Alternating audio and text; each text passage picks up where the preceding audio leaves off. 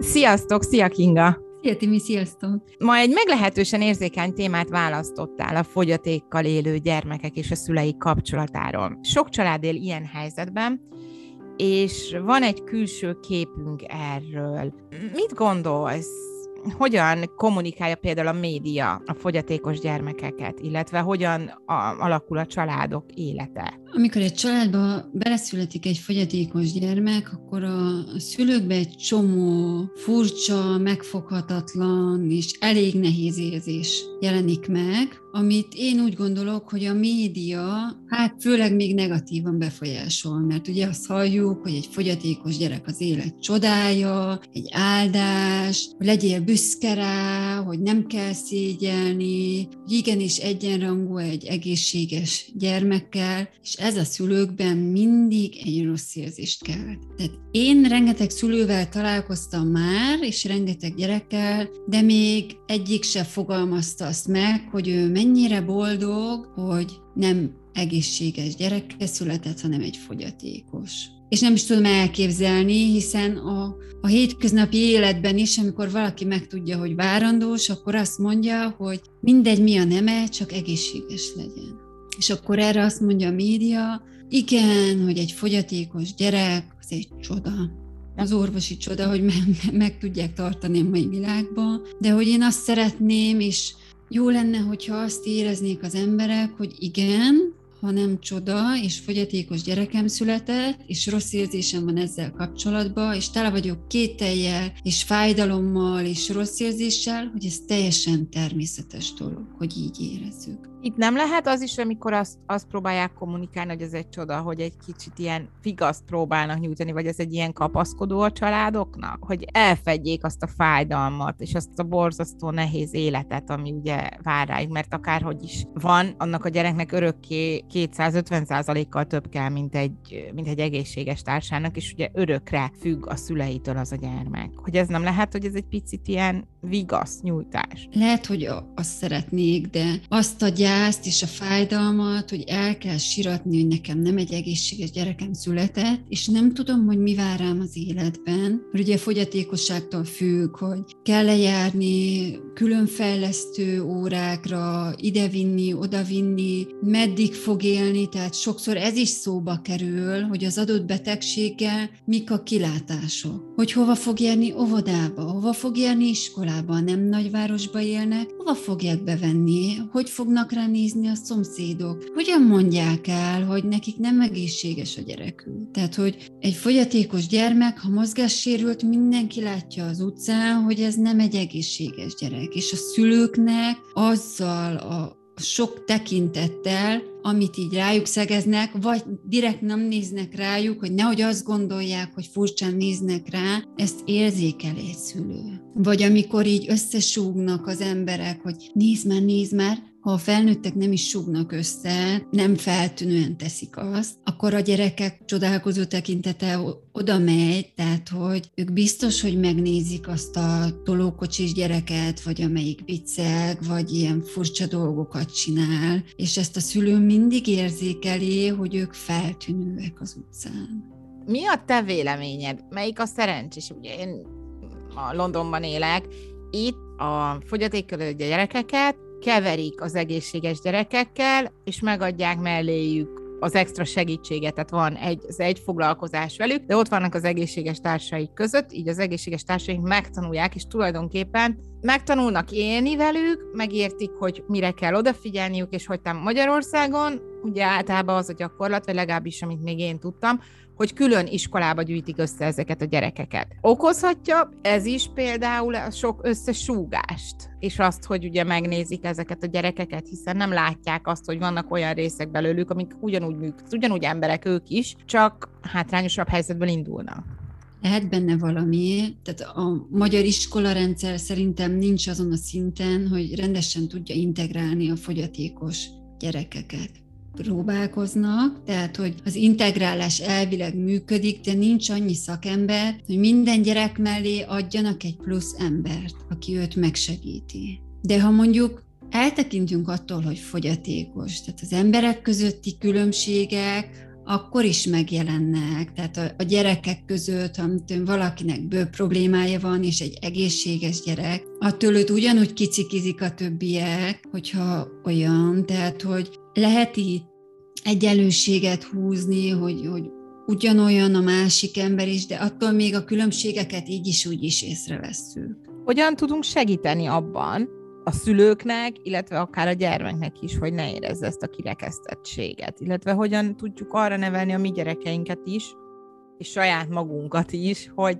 hogy elfogadjuk ezt a másságot.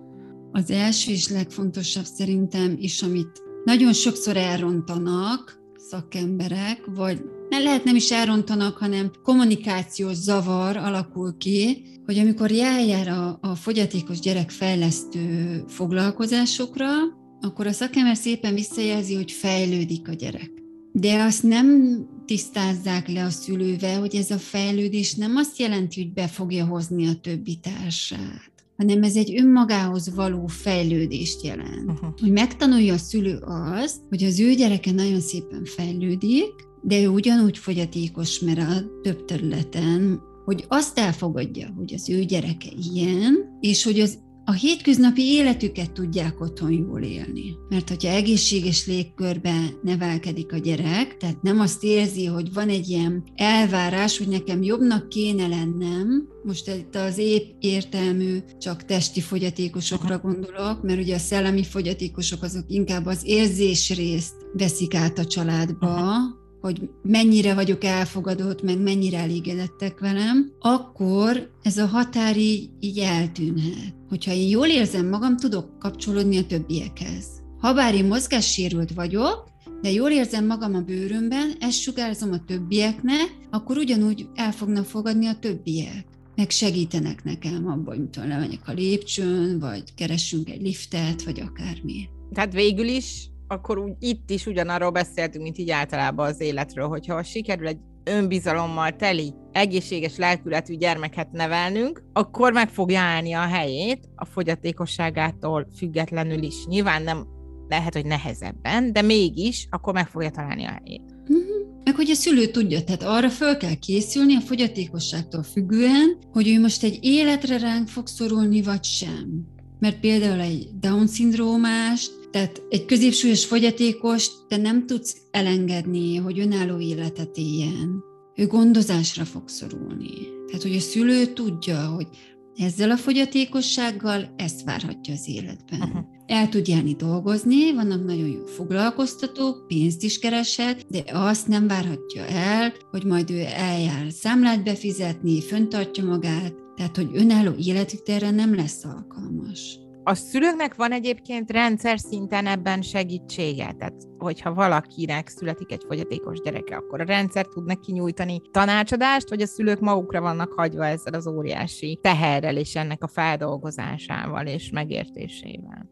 Rengeteg sok szervezet létezik. Most az, hogy ha megszületik a gyerek a kórházban, milyen segítséget tudnak nyújtani, azt így nem tudom. Tehát az, az kórház függő, hogy kikkel állnak kapcsolatba, milyen szakemberekkel, kit tudnak ajánlani, akarnak-e ajánlani, de a legtöbb szülő ilyenkor az internetet szokta bújni, és akkor keres olyan közösségeket, amihez csatlakozhat. Közösség ereje akkor itt szintén bejön, hogy segíthet nekik, hogyha beszélgetnek hasonló problémával, szembenéző szülőkkel, gyerekekkel, és könnyebben találnak ott megoldást. Igen, tehát hogy így jobb rálátásuk van arra az adott betegségre. Néha csak jó azt is tudni, azt hiszem, hogy nem vagy egyedül, hogy más is hasonló Pontosan. gondolatokkal mm-hmm. küzd, vagy hasonló problémákkal küzd, vagy ugyanúgy érzi, és akkor kimerette is mondani azt, hogy igen, ez nem áldás. Vagy nem tudom, van olyan szülő, ismerek volt, aki ugye folyton kereste egy időben a választ arra, hogy miért kapta ő ezt az élettől. Mm-hmm.